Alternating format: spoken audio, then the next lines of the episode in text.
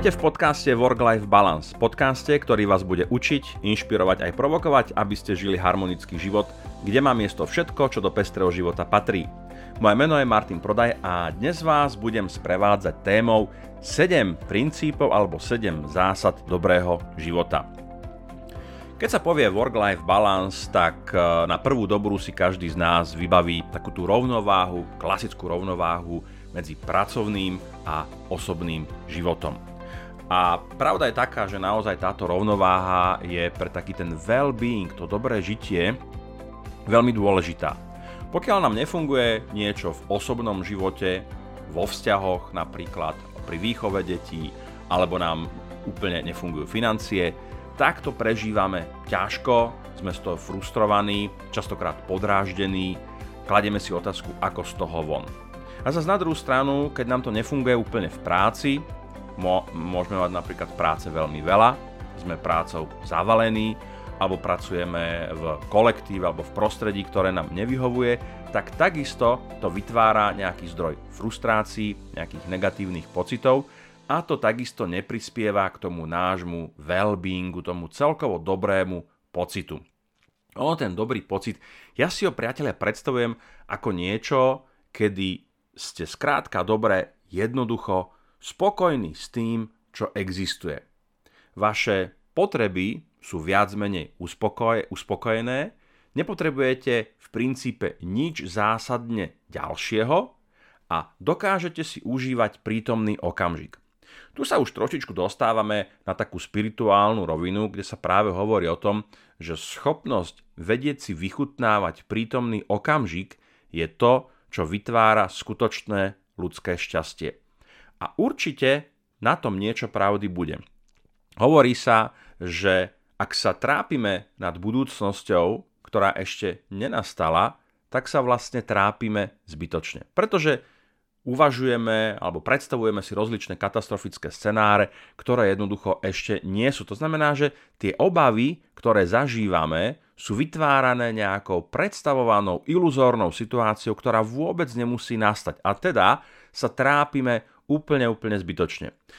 Na druhú stranu, na opačnej strane spektra nám stojí minulosť. Pokiaľ sa vraciame do minulosti, omielame, opakujeme, neustále si prehrávame situácie, kedy nám bolo napríklad ublížené, alebo kedy my sme urobili niečo, čo nás mrzí, čo by sme chceli zobrať späť, tak takisto je to už niečo, čo jednoducho nenapravíme. Tú minulosť nevymažeme.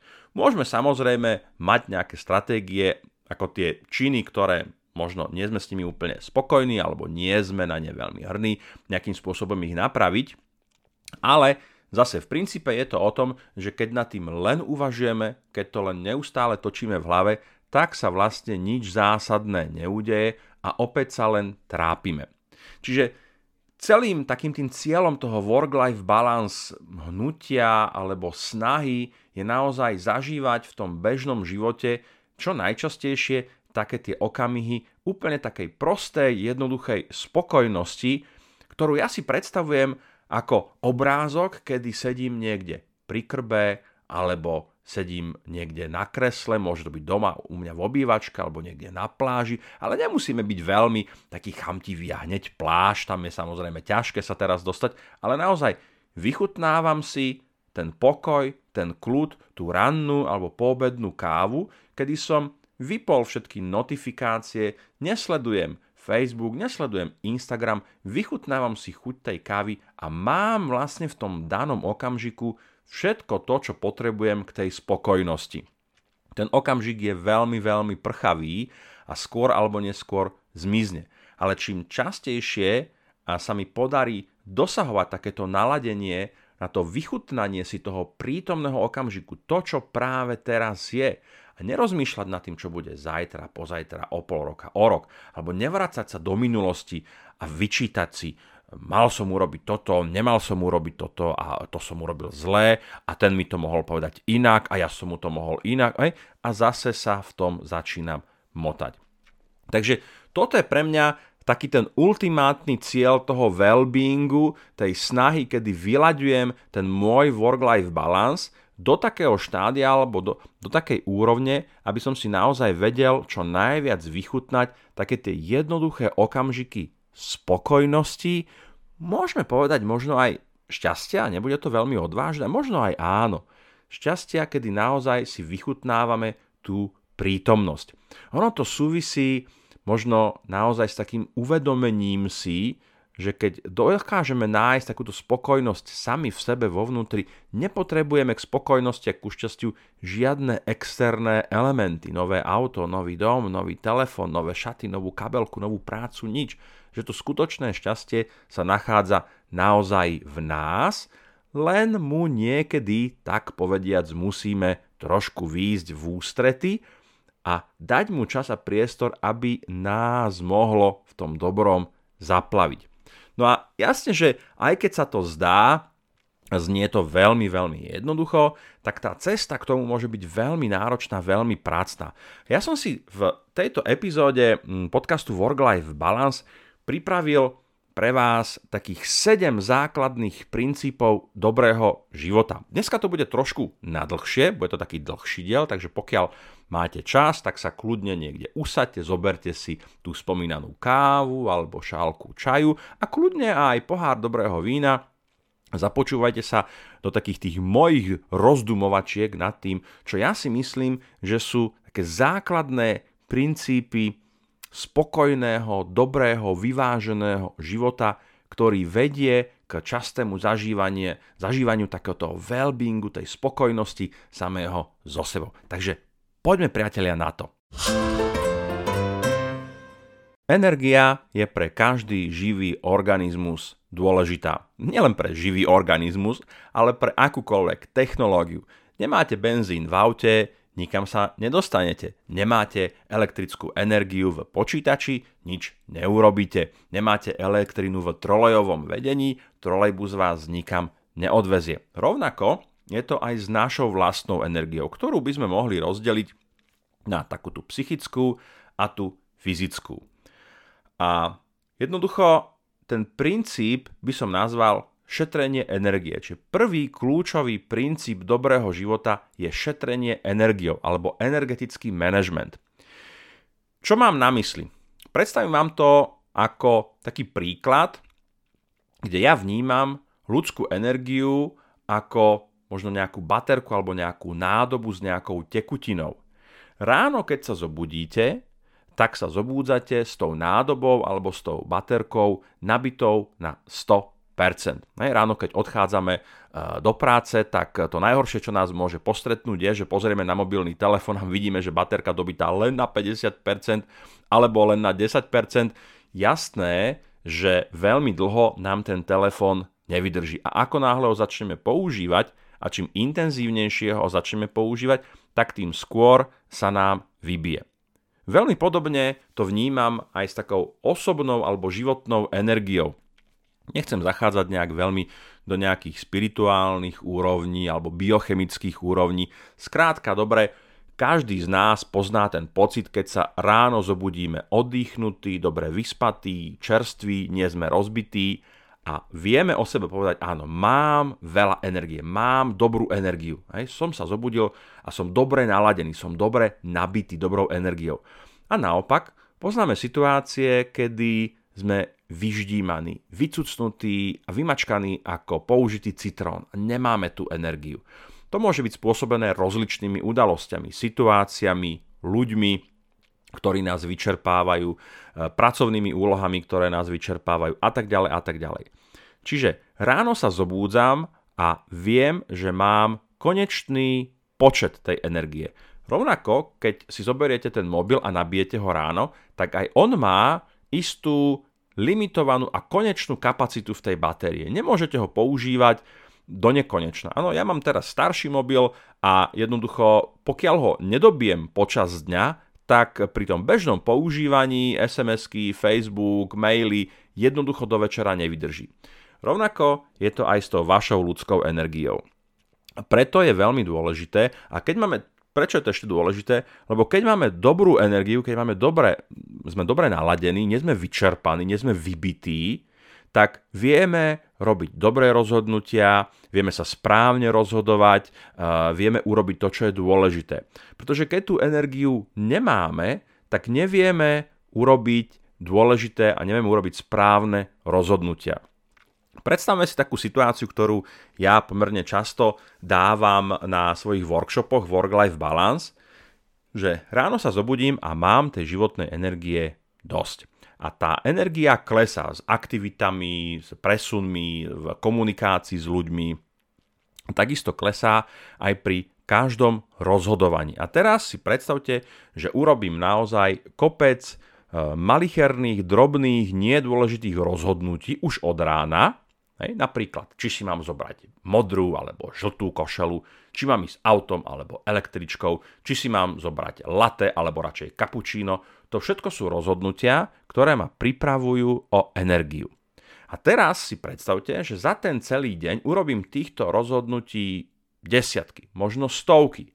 Hej? A teraz prídem domov a ideme riešiť s manželkou závažnú tému – na akú školu dáme naše dieťa. A teraz máme možnosti A, možnosti B, treba sa rozhodnúť, lebo jednoducho treba sa rozhodnúť, poslať nejakú prihlášku, urobiť nejaké kroky. Pokiaľ som minul všetku rozhodovaciu energiu na prkotiny typu latte alebo cappuccino, modrá koša alebo červená, tak v okamžiku, kedy moja manželka bude odo mňa chcieť zásadné rozhodnutie, ktoré môže ovplyvniť život mojich detí na celý život, tak ja jednoducho pokrčím ramenami a poviem ja, vieš čo, vôbec netuším. Lebo nemám tú energiu. Čiže takýmto spôsobom sa môžete pomerne zásadne pripraviť o energiu, na, ktorú vyčerpáte na prkotinách a bude vám chýbať práve pri zásadných rozhodnutiach. Odporúčanie je, a pod také odporúčanie, alebo tá, tá snaha, alebo tá cesta k tej dobrej energii je naozaj strážiť si, kde vám energia uniká. Hej?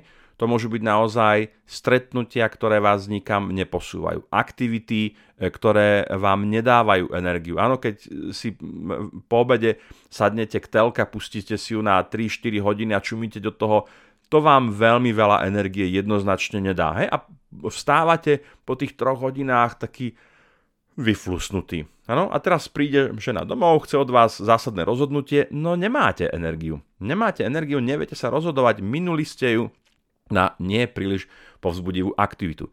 Čiže moje prvé odporúčanie dobrého života dávať si pozor, kde tú energiu míňate. Hej? Všetko, čo je, čo je komplikované, eh, komplexné, kde musíte veľmi veľa rozmýšľať, naozaj sa dá ten život veľmi zjednodušiť. Budeme o tom hovoriť za chvíľku v druhom pravidle, ale čo len chcem povedať pri tomto princípe, týmto uzatvorím, uvedomte si, kde vám energia uniká. Ktoré aktivity, ktoré činnosti vo vašom živote sú také, že, že ich urobíte a zrazu máte ten pocit poklesu tej energie. Potom je to o tom, tieto aktivity, tieto drobnosti, tieto tieto diery v tom člne, cez ktoré vám preniká tá voda, ktorá vám odčerpáva tú energiu, tak týchto dier, týchto odtokov energetických sa jednoducho je potrebné potom zbaviť. Na druhom mieste, alebo druhým princípom dobrého života je eliminovať všetko a všetkých, čo nie je nevyhnutné. Toto vám môže prísť na prvé počutie také možno radikálne alebo veľmi prísne, ale opäť to trošku súvisí aj s tým prvým princípom, kde som hovoril o šetrení energiou. Ono totiž zase, keď máme život, ktorý je veľmi komplexný a komplexný v tomto mm, ponímaní pre mňa znamená, že je tam príliš veľa interakcií, príliš veľa aktivít. Ja poviem príklad, Povedzme, že máte domácnosť, kde žijú dvaja členovia. Ten počet tých interakcií medzi dvoma členmi je, povedzme, že x. Áno? A to x, tie interakcie vám míňajú nejakú energiu. Zase je to, je to nevyhnutné. Áno, pokiaľ nežijete úplne izolovane a nie ste zavretí vo svojich izbách, skrátka dobre, nejakú energiu mi. A teraz si predstavte, že v tej domácnosti zrazu pribudne jeden človek, to je x krát 1, potom druhý člen, x krát 2, potom tretí člen, x krát 3. A tá dávka tej energie, ktorú ste pôvodne vynakladali len na interakciu medzi, medzi vami a tým druhým členom, tak zrazu narastá. A teraz si ten rámec tej domácnosti roztiahnite na, do väčšieho kontextu a predstavte si na tých okrajoch tej domácnosti uh, alebo mimo tej domácnosti sú ďalší ľudia, s ktorými prichádzate do styku. Samozrejme, niektorým sa nedá úplne vyhnúť, ako ja neviem, nakupujete a je tam nejaká predavačka, poštárka, e, potom vybavujete na úradoch niečo, potom sú tam kolegovia v práce a tak ďalej. A potom tam máte známych, kamarátov a tým vám tá komplex, komplexnosť toho vzťahového systému veľmi narastá a je veľmi komplikovaná. Už keď máte veľmi veľa kamarátov, tak už len dohodnúť sa s nimi, kde pôjdete, kam pôjdete, čo budete robiť. Áno, teraz počas koronakrízy akože to je irrelevantné, ale ono to raz skončí a zase sa budeme stretávať. A teraz si predstavte, že tých známych naozaj máte veľmi veľa a sú ľudia, ktorí idú z, teraz to trošku preženiem, z jednej žúrky do druhej, z, jedného, z jednej párty do druhej, z jedného stretnutia do druhého a na konci dňa sú nesmierne vyčerpaní, pretože v tom živote majú strašne veľa interakcií. A tie interakcie môžu prebiehať nielen s ľuďmi, ale môžu prebiehať aj s inštitúciami, môžu prebiehať aj s technológiami. Hej? Čiže všetko aj, môžu prebiehať s vecami. Hej? To znamená, že čím viac toho v našom živote je, čím komplexnejší, čím zapratanejší ten život máme, tak tým je ten náš život náročnejší energeticky a je vyčerpávajúcejší. Čiže ponaučenie z tohto druhého princípu je eliminovať všetko a všetkých, čo nie je nevyhnutné, čo nie je esenciálne. Hej. Takým, takou pomôckou môže byť taká filozofia jednej veľmi známej japonskej guru upratovania a minimalistického životného štýlu Marie Kondo, ktorá hovorí, že keď robíte poriadok v byte, Mali by ste zobrať každú vec do ruky a mali by ste si položiť túto otázku. Je táto vec funkčná? Ak áno, necháte si ju. To znamená, plní nejaký účel. Nožnice alebo otvárak na konzervy, tak nebudete vyhadzovať otvárak na konzervy, lebo potom, keď si budete chcieť otvoriť konzervu, tak ho nebudete mať čím otvoriť. Čiže toto je funkčná vec, alebo nabíjačka na telefón. To je funkčná vec, plní nejakú funkciu. Ano. A chytíte nejakú vec a druhá otázka, keď nie je funkčná, je pekná, robí mi radosť. Ona hovorí, e, v angličtine používa termín spark of joy, hej, taká iskra radosti. A pokiaľ tá vec, ktorú chytíte do ruky, nesplňa ani jednu z týchto dvoch charakteristík, tak ona hovorí, zbavte sa jej. A to je, to je presne, inými slovami povedané, to eliminovanie všetkého a všetkých, čo nie je nevyhnutné. Aby sa jednoducho ten život stal naozaj takým minimalistickým alebo jednoduchým. Nenadarmo sa hovorí, že v jednoduchosti je krása. Tak urobte ten svoj život krásnym. Na treťom mieste, alebo tretím princípom dobrého života bude nie prekvapujúco starostlivosť o zdravie. Ja poviem hneď na úvod, že nie som lekárom ani nie som nejakým vyštudovaným odborníkom na zdravie ako také, ale mám tu pre vás také tri základné odporúčania. Je možné, že tým jednotlivým trom odporúčaniam sa budem v niektorom z budúcich dielov podcastu Work-Life Balance venovať podrobnejšie, ale poviem vám, čo si myslím, že pre každého človeka dnešnej doby je také zásadné alebo môže byť zásadné pri starostlivosti o zdravie.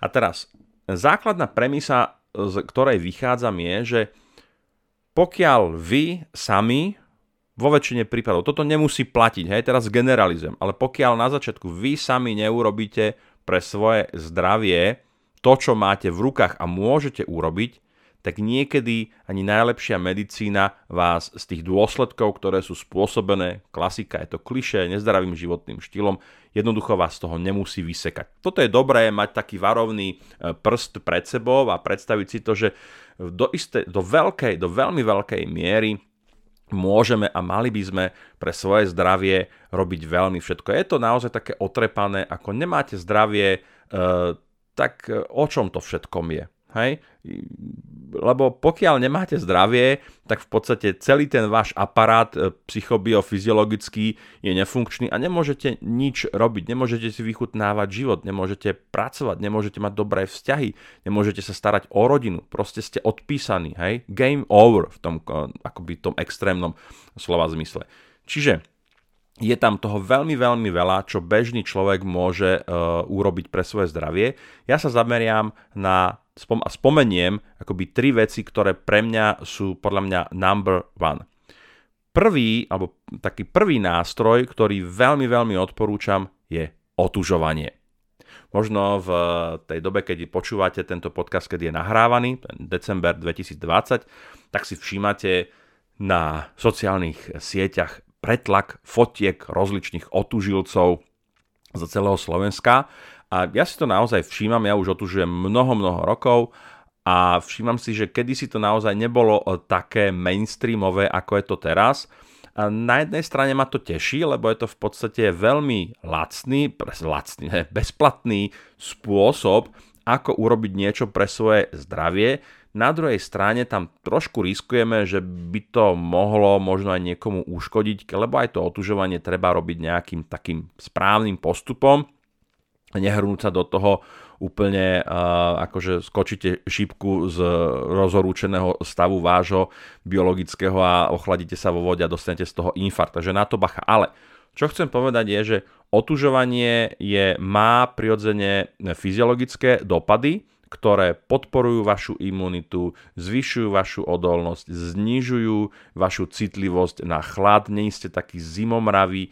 Hej. To sú len niektoré z mnohých zdravotných benefitov. Nehľadiac o tých psychologických benefitoch, že sa naučíte zámerne vystupovať z komfortnej zóny a zažívať taký ten diskomfort, ktorý vás robí silnejším. A naozaj, keď to robíte, keď to robíte dlhodobo, inak keď hovoríme o tej imunite pri e, otužovaní, to, že sa otužujete, neznamená, že nikdy neochoriete. Áno, sú takí šťastlivci, ktorí naozaj e, vychytali v lotérii úplne skvelý imunitný systém, ale to neznamená, že otužilec nemôže nachladnúť alebo dostať chrípku. Hej?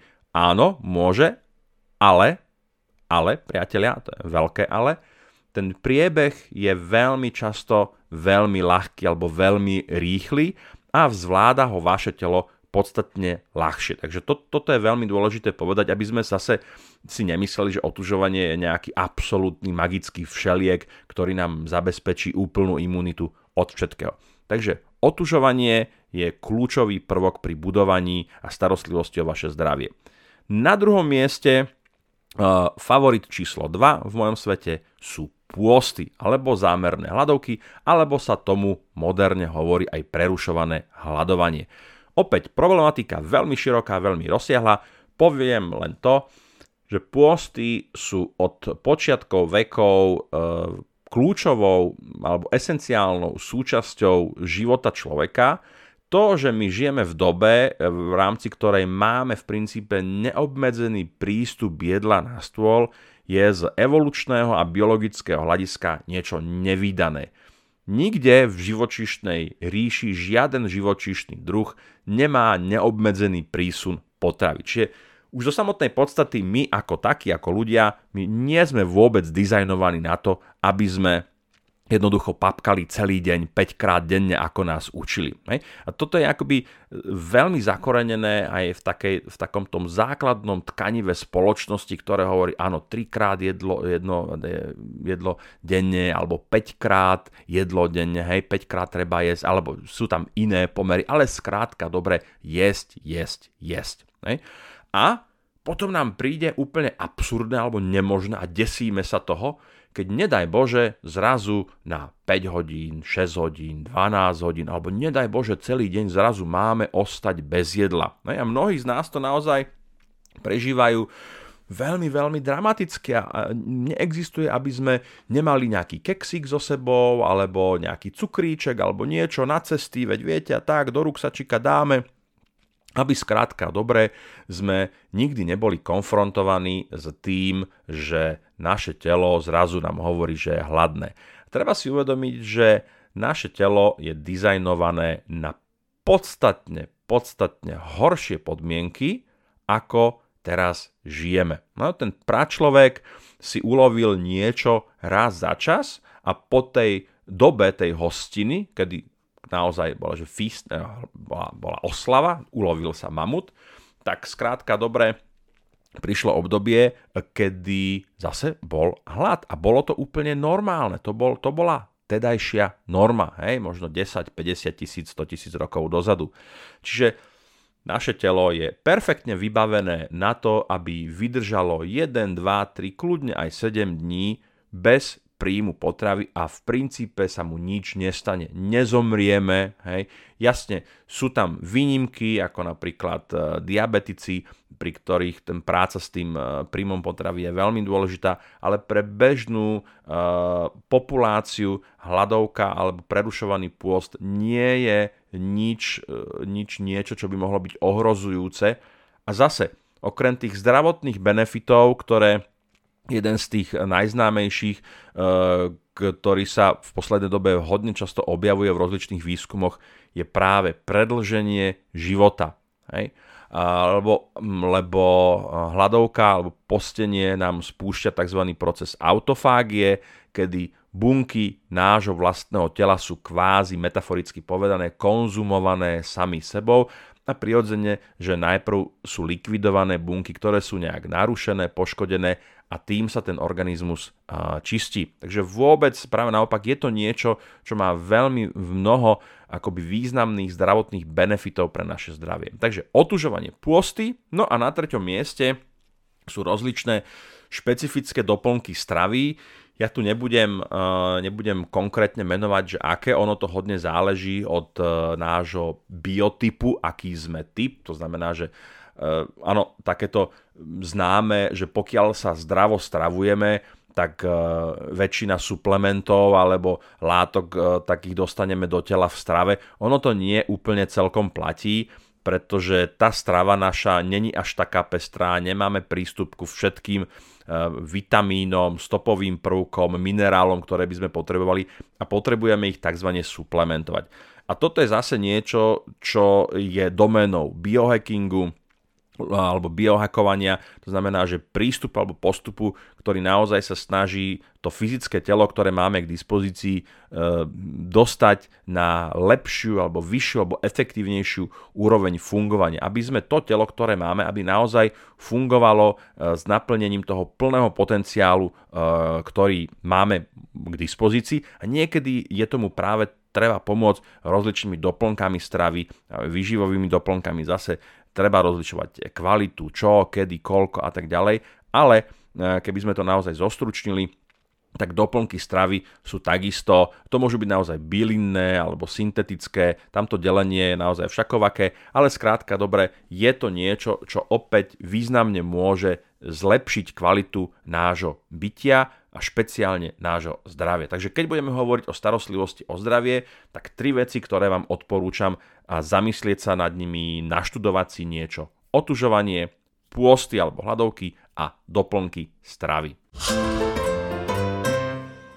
Na štvrtom mieste dobrého alebo spokojného života je oblasť, ktorá je mne veľmi, veľmi blízka, pretože som v nej strávil desiatky, možno stovky, možno tisíc hodín a to je ovládanie vlastnej mysle, seba ovládanie. A špeciálne o čom chcem hovoriť zase len krátko, a, lebo celá táto kapitola, respektíve každá tá sekcia, o ktorej dneska hovorím, tak by mohla vydať za samostatný diel podcastu a je celkom dobre možné, že v budúcnosti to tak urobím. Ale ovládanie mysle a meditácia. Ja meditáciu považujem za veľmi pragmatický, veľmi konkrétny spôsob, ako pracovať s vlastnou myslou. Musím povedať úprimne, a tí, ktorí poznáte uh, moje články, moje, moje podcasty, moje videá, tak ja to zvyknem hovoriť na, na mojich workshopoch, že som strávil nejakú dobu v buddhistickom kláštore a dlhé roky predtým, než som sa dostal do kláštora, tak som sa veľmi, naozaj veľmi intenzívne venoval práve buddhistickej meditácii pozor, ako netreba si to zamieňať, pretože buddhistická meditácia, ja ju nevnímam religiózne, vnímam ju veľmi pragmaticky, pretože nepracuje so žiadnou mierou viery. Toto môže byť niečo na diskusiu, môže to byť diskutabilné, ale dobre, to je jedno. Hej. V tomto kontexte, v buddhistickom kontexte je meditácia nástroj, ktorý nie je závislý, alebo netreba tam ničomu veriť, je veľmi pragmatický a, a je to naozaj nástroj, ktorý pracuje alebo umožňuje vám chápať vlastnú mysel, umožňuje vám chápať a rozumieť pochodom, ktoré sa vo vašej mysli odohrávajú, umožňuje vám im porozumieť a ovládať ich. A teraz ja poviem, že v princípe je jedno, akú meditáciu alebo aký nástroj si nájdete, ale určite pre dobrý, spokojný život nejaká forma kontroly alebo spoznávania vlastnej mysle, a to môže byť meditácia, rozličného typu. Môže to byť napríklad aj psychoterapia. A teraz nemýlme si, že psychoterapia musí byť používaná len pre ľudí, ktorí majú alebo definujú, že majú nejaký problém. Psychoterapia môže byť použitá aj na osobný rozvoj. Ale čo chcem povedať teda je, že nejaký nástroj, niečo, kedy sa venujeme sebe samému, kedy pracujeme s vlastným vnútrom, s vlastnou psychikou, niekto by povedal s vlastnou dušou, dobre, povedzme aj s dušou, s nútrom, budisti hovoria, že my sme takí bezdušoví, lebo oni veľmi na dušu neveria, tam je ten koncept anata alebo nea, ale dobre, nech to má každý ako chce, v každom prípade mať nejaký nástroj, kedy v rámci ktorého sa ponárame do seba, pracujeme s vlastnými myšlienkami, snažíme sa im porozumieť, pochopiť ich, je veľmi dôležitým elementom dobrého alebo spokojného života. Na piatom mieste sa nám bude objavovať práca, alebo objavuje sa nám práca. Čiže najprv sme sa venovali naozaj tomu, čo je veľmi, veľmi úzko akoby naviazané na našu psychiku, na náš organizmus, psychický, fyzický, áno, aj hovorili sme o starostlivosti, o zdravie, hovorili sme o mysli, no a poďme trošku akoby viac do sveta. Práca, ktorá vás baví. Niektorí, niekto hovoria, v podstate tá štatistika sedí, že v práci zostanete alebo ste de facto tretinu vášho produktívneho života. To je, to je obrovská časť. Ano, keď si zoberiete, že váš produktívny život, dobre, od tej 20 dobre, do tej, 100, do tej 80 áno, to znamená, že to je 60 rokov, hej, 60 rokov produktívneho života a teraz tretina, to znamená, že 20 rokov strávite v práci. 20 rokov je veľmi dlhá doba na to, aby ste robili niečo, čo vás nebaví.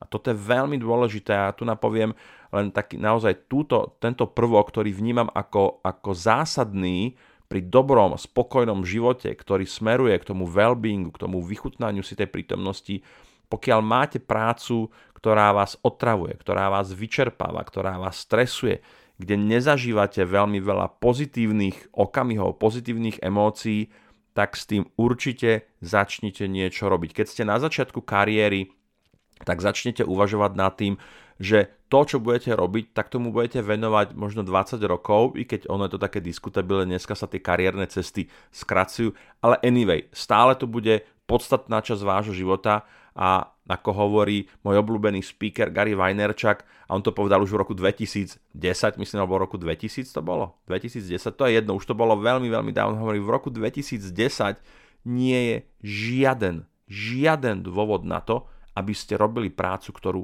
neznášate. A hovorí, prosím vás, prestaňte s tým, prestaňte s tým hneď, pretože vás to zničí. Práca, ktorú nemáte radi, ktorú neznášate, to je ako kyselina sírova, ktorú ste vyliali do vášho vlastného nútra. Bude vás to otravovať a nie len, že to bude otravovať vás, ale bude to potom otravovať aj ľudí okolo vás. Málo kto z nás je taký dobrý v seba ovládaní, aby si tie negatívne pocity, frustrácie z práce vedel spracovať tak, že mu to nikde potom nevybuchne pod rukami. Veľmi, veľmi zriedkavé. Čiže toto je niečo, čo naozaj sa treba seriózne nad tým zamyslieť.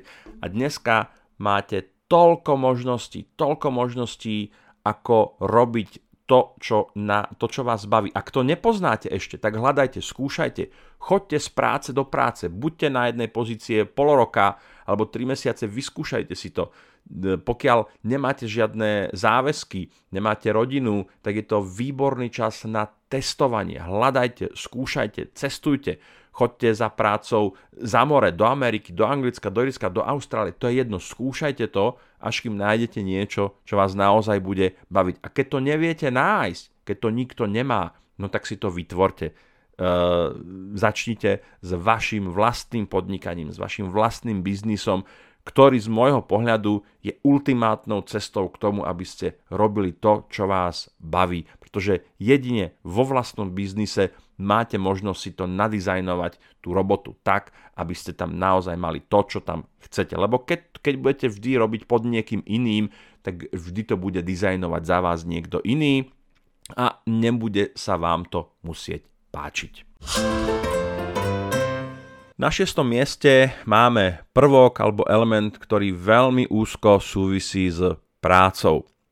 Totiž v ideálnom prípade, ak robíte dobrú prácu, kvalitnú prácu, prácu, ktorá vás baví a väčšinou je tam taká priama úmernosť, čím uh, radšej robíte robotu, ktorú robíte, tak tým lepšie ju robíte, lebo máte potrebu sa v tom zdokonalovať, jednoducho baví vás to a chcete v tom dosahovať majstrovstvo. Hej? Inak jeden z kľúčových motivačných elementov, ktoré spomína Daniel Pink vo svojej veľmi známej e, prednáške na TEDe, kľudne si to tam nájdete. No a keď robíte dobrú prácu, kvalitnú prácu, prácu, ktorá vás baví, tak v ideálnom prípade ste za túto prácu aj dobre ohodnotení a to vám pomáha pri budovaní alebo získavaní finančnej nezávislosti. A teraz pozor, finančná nezávislosť neznamená, že už sme takmer, že sme za vodou finančne, ako sa hovorí, alebo keď sa pre, povie finančne za vodou, tak niektorí si predstavia luxusnú vilu a Lamborghini na dvore niekde, miliónový účet a vôbec to tak nemusí, vôbec to tak nemusí byť. Finančná nezávislosť u mňa je vnímaná takým spôsobom, alebo ja ju vnímam takým spôsobom, že vám umožní v podstate existovať, žiť životný štýl a nehovorím taký, kde vôbec nerobíte, lebo viete, to je také ako, že predstavte si, že máte zabezpečenú rentu, nemusíte nič robiť, čo budete robiť? Väčšina, ľudí, väčšina ľudí sa proste od nudy zožerie za chvíľu, nevedia vydržať víkend niektorí, hej, už nedela, už ich mrle žeru, že po, už chcem ísť do roboty, už za kolegami niečo robiť. Čiže keď vás tá práca baví, tak aj ak by ste mali neobmedzený príjem nejakú rentu, tak stále budete mať túžbu niečo robiť. Možno pojete na ryby, možno si založíte záhradku a tak ďalej.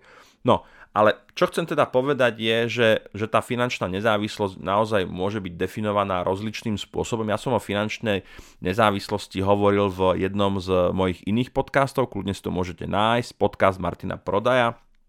No, ale poďme sa teda baviť o tých financiách. Úplne takým, takým kľúčovým elementom, zase to je veľmi veľký, veľká téma, možno sa tomu budem venovať niekedy v budúcnosti, na začiatku každej finančnej nezávislosti je odstránenie dlhov. Toto je úplne, úplne elementárne, úplne zásadné. Zase už v tomto opäť pôjdete proti mainstreamu, proti prúdu, pretože odvšadial na vás vyskakuje to celospoločenské presvedčenie, že byť zadlžený je dobrý. A ja vám hovorím, byť zadlžený je jedno obrovské prekliatie. Naozaj použijem toto expresívne slovo, byť zadlžený je prekliatie. Kedysi, a není to tak dávno, možno 50, 60, 70 rokov dozadu, ja si pamätám, celospoločenský uh, bol ten narratív ktorý sa týkal dlhov, postavený negatívne. Byť zadlžený, to je zlé, to je, to je naozaj akoby bilak, to je stigma, to proste nechceli ste to. Hej? Na dedine, v malom meste byť zadlžený, vedelo sa to o vás, tak proste ste boli jak uh, poliatí smolou a smrdeli ste. Jednoducho nie, nie, nie. Dneska ten narratív je úplne opačný. Byť zadlžený, áno, kúpte si, doprajte si, však budete splácať o 2 mesiace, o 3 mesiace. No a prirodzene tá miera zadlženia slovenských domácností nám stúpa, stúpa, stúpa. Niektorí sú tak zadlžení, že keď budú do konca života robiť, tak to proste nesplatia. A to je katastrofálne. Inak myslím si, že aj, aj ten citát, neviem, teraz ho nenájdem, ale v Biblii sa takisto uh, spomína, že byť zadlžený není úplne cool záležitosť. Čiže toto je niečo, naozaj, ak to máte, ak máte nejaké dlhy, urobte prvé, posledné, aby ste sa tých dlhov zbavili a už nevytvárajte žiadne iné. Jasne, e, čo je, čo je jedna vec, čo asi málo z nás, tej strednej triedy sa tomu nevyhneme, tú hypotéku asi neurobíte alebo nevyplatíte ju za 2-3 roky. Áno, takže toto by som povedal, že je taká možno výnimka z pravidla E, čo teda ale nemení nič na tom základnom princípe, že pokiaľ tú možnosť máte a máte možnosť vyplatiť hej, malé dlhy alebo máte možnosť aj vyplatiť nejak tú hypotéku, tak to určite urobte. Ďalšou zásadou finančnej nezávislosti je vytvorenie a tu ma možno nebudete mať radi, ale ja to poviem a s tým súhlasím, vytvorenie minimálne 6-mesačnej rezervy, ktorá mi pokrie všetky náklady, ktoré mám v živote. To znamená, že predstavte si situáciu, že skutočne skončíte úplne, že, úplne, že preženiem to, budem dramatizovať teraz, skončíte v kóme. A skončíte v kóme s tým, že na účte máte samozrejme všetky inkasa a automatické platby, ktoré vám odchádzajú. Splatka hypotéky, elektrina, operátory, všetko. Vaša rodina teraz vlastne z toho žije. Vy vy ako živiteľ rodiny, ja keby sa mi to stalo, tak ja proste vypadnem z toho, i keď mám nejaké pasívne príjmy, ktoré, ktoré e, by sa generovali ďalej, bez ohľadu na to, či som alebo nie som. Ale teraz otázka, hej, koľko vlastne tá domácnosť bude môcť existovať z tej rezervy. Lebo keď tam máte 10 eur a, na budúc- a nerobíte a nepríde vám výplata napríklad, tak z čoho bude zaplatená hypotéka, z čoho bude zaplatená elektrina, inkaso a tak ďalej. Čiže ono sa to hovorí, ono sa to ľahko povie. Ja viem, ja viem, je to veľmi ťažké, ale minimálne to majte v hlave. Aj keď hovorím o tých dlhoch, aj keď hovorím o tej 6-mesačnej rezerve, majte to v hlave, že toto je ten cieľ, tam sa chcem dostať. A koľko ľudí by zrovna počas korona krízy pristalo na to, aby mali vytvorenú 6-mesačnú rezervu. Hej? A je to veľmi, veľmi dôležité. Táto kríza pominie, tak ako všetko pominie. Hej? A ja už teraz uvažujem nad tým, ako to urobiť tak, aby na budúce, keď nejaká kríza príde, a to zase bacha, nejaká príde, taká alebo onaká, ale príde. To je akoby esencia tohto sveta, že je postavený na obdobiach pokoja a na obdobiach krízy. Budem pripravený, na to ďalšiu krízu. Ak som nebol pripravený na túto a prežijem ju, tak je veľmi dôležité, aby som sa dobre pripravil na tú ďalšiu. A to práve vytvorením okrem iného 6-mesačnej rezervy. Na treťom mieste, keď budeme hovoriť o finančnej nezávislosti, je vytváranie pasívnych príjmov alebo multistreamov. Väčšina ľudí, ktorí mm, pracujú, tak majú len jeden jediný zdroj príjmu. Toto z môjho pohľadu je strašne, strašne riskantné. A bol som zamestnaný niekoľkokrát, niekoľkokrát som prišiel o to zamestnanie ako zamestnanec štandardný, nebyť toho, že mám vlastné podnikanie a niekoľko vlastných podnikaní, tak by som zostal na ulici bez jediného príjmu. A to, toto mne proste nedáva spávať, aj keď som bol v práci, s kolegami sme sa o tom rozprávali a ja hovorím, ja by som nemohol spávať, keby som vedel, že som taký zraniteľný, že mám jeden jediný príjem. A zase, nevnímajte budovanie ďalšieho príjmu ako niečo náročné. Dneska je to takto lusknete prstami a za 25 minút si viete vytvoriť ďalší sekundárny príjem. To není nič ťažké, to není nič nákladné. E, jediné, čo si to vyžaduje, je sadnúť si na zadok a začať to študovať. Ako jeden zo zdrojov, ktoré vám môžem odporúčať, je môj podcast, podcast Martina Prodaja, kde nájdete mŕte rozličných podnikateľských modelov, s ktorými môžete začať budovať svoj druhý, tretí, štvrtý, piatý stream hneď zajtra z 0 eur. Hej. Keď toto ľudia neurobia a dostanú sa do finančných prúserov, domyslite, dám tam tri bodky. Hej. Takže vytváranie pasívnych príjmov. Pasívny príjem je, je to, čo vám generuje príjem, aj keď vy spíte. No, poviem veľmi jednoduchý model, štandardná predajná stránka, webová stránka, na tej stránke nejaký produkt, to môže byť videokurs, e-book, čokoľvek, áno, človek príde o polnoci, objedná si kurz, zaplatí kreditnou kartou, systému vygeneruje faktúru a ja ráno skontrolujem prijatú platbu. Ja som v tom procese nebol vôbec zahrnutý. Ja som spal, len ráno skontrolujem objednávky. Zase, je to veľmi jednoduché, znie to jednoducho, je to jednoduché. Len si treba povedať, že áno, chcem to vyskúšať a nejakým spôsobom sa do toho pustiť. No a na štvrtom mieste tu máme zhodnocovanie príjmov. A nehovorím ešte Nespome- nemám tu, mám tu poznámky, ale medzi tými poznámkami tu nemám napríklad budovanie alebo rozvíjanie finančnej inteligencie, čo napríklad e, ho, ho, znamená to, že namiesto 0,0001% zhodnotenia v banke sa budete vzdelávať a dozviete sa, že napríklad akciové trhy, zlato, bitcoin a tak ďalej môžu byť podstatne výhodnejšie na zhodnocovanie vašich peňazí. Toto keď viete a aktívne to používate, napríklad držím, akcie, držím akcie Tesly alebo Apple alebo Facebooku, alebo nakúpim Bitcoin, aby som špekuloval na jeho rast, to už vnímam ako istý príznak finančnej inteligencie. Takže toto tam takisto ešte patrí. No a to je tá, to je tá akoby štvrtá podkategória, alebo tá štvrtá podvec a to je zhodnocovanie príjmov.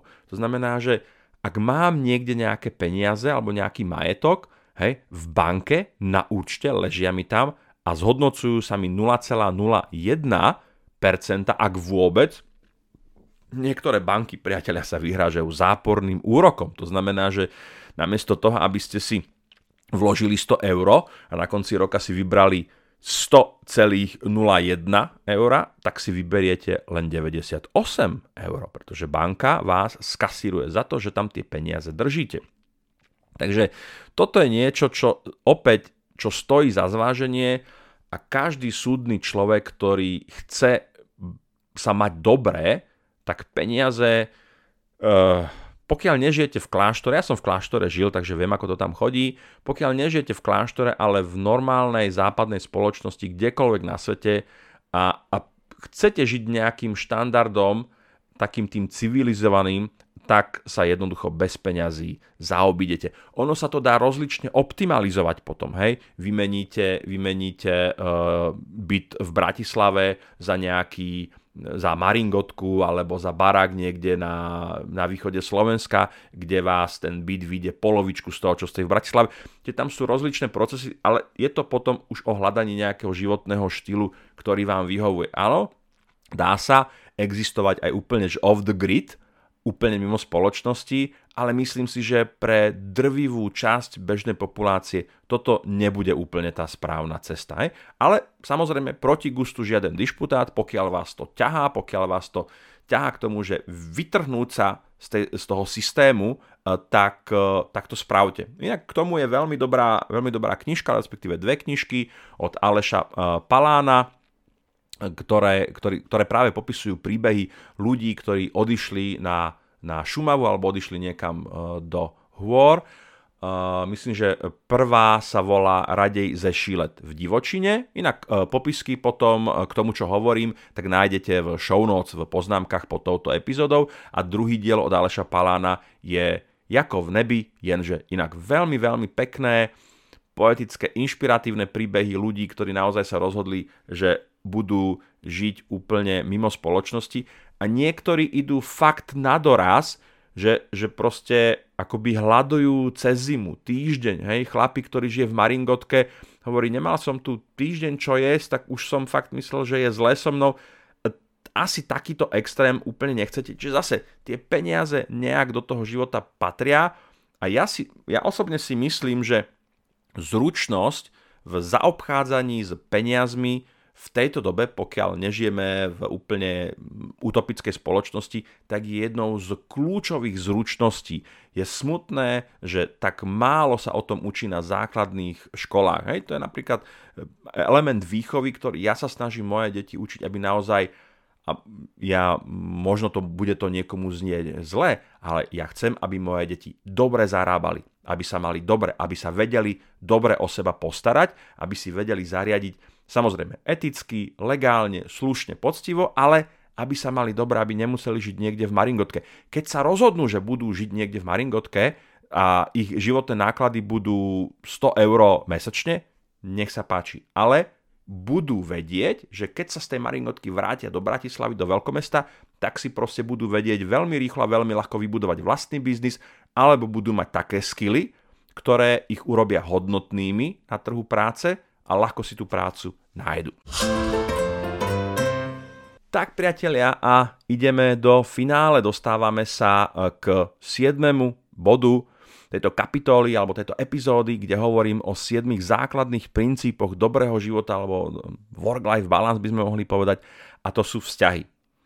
Zase, pokiaľ nežijete v tej Maringotke, niekde na Šumave alebo niekde na opustenom ostrove alebo v kláštore, i keď aj v tom kláštore tie vzťahy zohrávajú roli, rolu, to si zase ako, že nepovedzme, že nie, tak vzťahy ja som bol vo výcviku psychoterapeutickom v satiterapii, bol som inak prvým slovenským satiterapeutom a my sme hovorili o nosných medziludských vzťahoch. A vzťahy sú zase niečo, čo pokiaľ sú dobré, tak je to ako sieť, do ktorej sa môžeme položiť, na ktorú môžeme sa pustiť, do ktorej môžeme padnúť a ktorá nás zachytí. Môže to byť taká tá hrejivá náruč, trošku som teraz poetický, toho tepla, toho bezpečia, eh, toho voňajúceho koláčika, ktorý sa zrovna pečie v trúbe, toho vareného vína, ktoré rozvoniava v tej obývačke. Keď tam prídeme, tak sa cítime dobre. Ja viem, že je to častokrát pre mnohých taká iluzórna predstava, alebo príliš ideálna, možno až naivná, zase to nič nemení na tom, že táto časť našich životov je veľmi dôležitá. Je veľmi dôležitá. A ako sa hovorí v okejovej hantírke, niekedy treba ísť tomu šťastíčku trošku naproti, aj tým tréningom a usilovnou prácou. A keď chcete mať dobré vzťahy, tak potrebujete, potrebujete jednoducho začať investovať do budovania tých vzťahov. Zase toto by bola téma na epizódu samú o sebe. Vzťahy bez energie, ktorú do toho investujú, sami nevznikajú, nerozvíjajú sa, nekultivujú sa. Vždy je tam potrebná tá dávka pozornosti, toho času, ktorú do tých vzťahov dávate. Čiže určite medzi také základné princípy dobrých vzťahov patrí tolerancia. Tolerovať sa navzájom, rešpektovať sa. Veľmi, veľmi dôležitá téma, veľmi dôležitá uh, oblasť, lebo aj štatistiky hovoria, že v dnešnej dobe mladí ľudia odchádzajú zo vzťahu veľmi, veľmi rýchlo, lebo niečo tam nefunguje, nejak sme si nesadli. Ja nechcem nejak zľahčovať problémy každého človeka v tom vzťahu, ale pokiaľ naozaj odchádzate alebo opúšťate ten vzťah pri prvom náznaku nejakej nezhody, nejakého nesúladu, to je jasné, že tam tie nesúlady budú. Od toho sme ľudia, že sme odlišní a tie odlišnosti sa v tom vzťahu budú prejavovať. Tam je otázka, že či sú to odlišnosti úplne marginálne, do okrajové, alebo sú to zásadné, lebo keď, keď proste hádžeme flintu do žita pri objaví, objavení sa tých marginálnych odlišností, drobných, okrajových, no tak potom nemáme kapacitu na to, aby sme naozaj zvládali, zvládali veľké problémy. Napríklad, keď e, riešime nejaké vážne zdravotné problémy vo vzťahu, alebo deti riešime, alebo financie riešime, bývanie a tak ďalej. Čiže tolerancia. Ďalej, spoločné záujmy. Vo vzťahoch, hlavne v partnerských, hovorím teda hlavne o partnerských vzťahoch, partneri, manželia, uh, to je niečo, čo ja hovorím, že spoločné záujmy to je tmel, ktorý drží ten vzťah pokopy. Tak ako máte tehličky alebo tehly, tak tá malta medzi nimi tie tehly sami o sebe nedržia veľmi. Ako dom z toho nepostavíte. Postavíte z toho malý nejaký múrik, ale nemôžete na to, o, nemôžete na to položiť krov a nepostavíte z toho dom. Čiže potrebujete tam nejaký, nejaké pojivo, nejaký prvok. A to, je práve, to sú práve spoločné záujmy. A s tým veľmi úzko súvisí, na treťom mieste je spoločne strávený čas. Ak nemáte spoločne strávený čas, nemáte spoločné zážitky. Keď nemáte spoločné zážitky, nemáte to pojivo, ktoré vás viaže k sebe. Nemôžete povedať, počúvaj, pamätáš si a vrátite sa do toho okamžiku, kedy ste boli na tej Eiffelovke v tom Paríži, alebo pamätáš si, keď a vrátime sa do, tej, do toho coffee shopu v tom Amsterdame. Hej? Čiže to sú veci, kde, kde zdieľame tú skutočnosť spoločne a to je to, čo nás drží pohromať. A čím viac toho máme spoločne prežitého, aj toho dobrého, aj toho zlého, tak tým to pojivo, tým tá stavba toho vzťahu drží viacej pokope. Keď tam nemáte tú maltu, tak čím má ten vzťah držať pokope? Nemáte nič spoločné, nemáte žiadne zážitky, nič ste, s ničím ste si neprešli, tak sa to jednoducho pri nejakom silnejšom závane, nejakej frustrácii alebo nejakého problému, tak sa to jednoducho rozpadne. Čiže budujte to pojivo, dávajte tam tú maltu.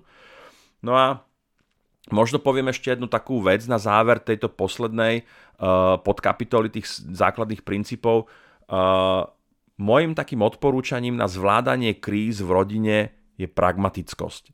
Je veľmi, veľmi ľahké v ťažkých chvíľach spadnúť do emočného nejakého raušu a kričať po sebe a vyčítať si, ale to je niečo, čo jednoducho nechcete. Pokiaľ ste v kríze, tak potrebujete byť veľmi, veľmi pragmatickí. A tuto, tuto možno poviem taký hack, možno skôr pre tých, ktorí začínajú s nejakým vzťahom.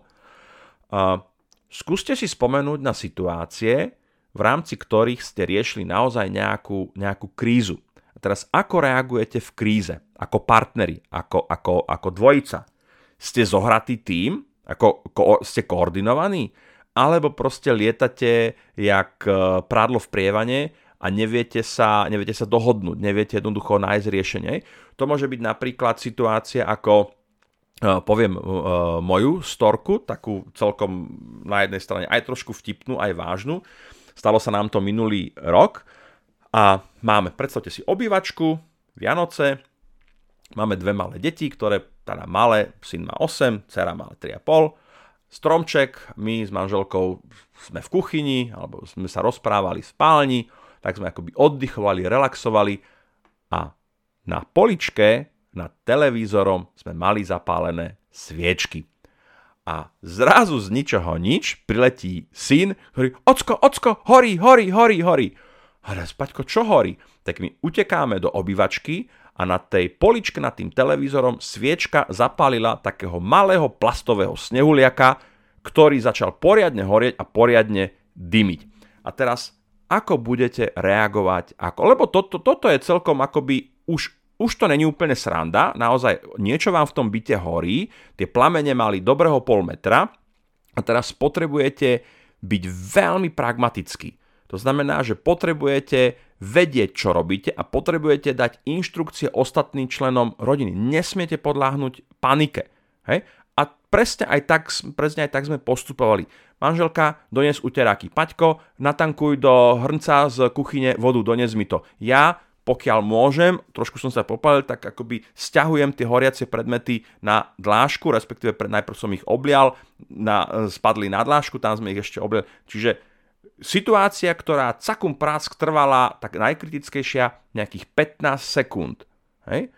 Zvládli sme to, jasne, začmudená stena, smradu v byte, jak v Carihradu, ale hej, nejaké plusgiere na nohách, na prstoch, ale zvládli sme to.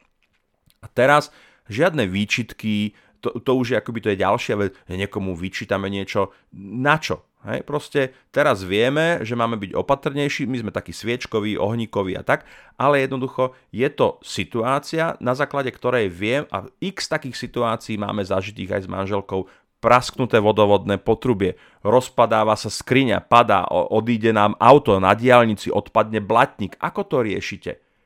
Viete byť pragmatický? Lebo čím viac viete byť pragmatický a neobviňovať sa, nevyčítať si, tak tým silnejšie ten vzťah bude držať, pretože to je naozaj to, čo potrebujete v kritických situáciách riešiť. Takže priatelia, toto je moje zamyslenie sa nad siedmimi základnými princípmi dobrého života. Je to, aby som povedal, naozaj však už mám nejaké tie, nejaké tie roky, je to taká esencia toho, čo ja si myslím, že pre dobrý život je, je dôležité. Máte tam všetko, máte tam energiu, máte tam zdravie, máte tam prácu zmyslov. Hej, a hovorím, možno v budúcnosti to urobím, že každú z týchto kapitol možno rozklúčujem ešte do podrobnejších oblastí, ale myslím si, že keď sa tým necháte inšpirovať a každú z týchto oblastí začnete minimálne nad ňou rozmýšľať a začnete si klásť otázku, že ako by som túto danú oblasť mohol zlepšiť, vytunovať, vyhekovať, tak verím, že skôr alebo neskôr si naozaj začnete užívať taký ten well-being, to spokojné spočinutie pri tej káve v tom kresle, kedy v tom danom okamžiku máte všetko, čo potrebujete a nič vám nechýba. Páčil sa vám tento diel podcastu? Ak áno, budem rád, ak mu necháte nejakú peknú recenziu na iTunes alebo ho budete zdieľať. Nové časti podcastu si môžete vypočuť vo svojej podcast aplikácii. Nezabudnite tiež lajknúť facebookovú stránku Work-Life Balance, rovnako ako aj Instagramový profil. V tomto okamžiku je to z mojej strany všetko, bolo mi potešením a teším sa na ďalšie stretnutie v Eteri. Majte sa pekne.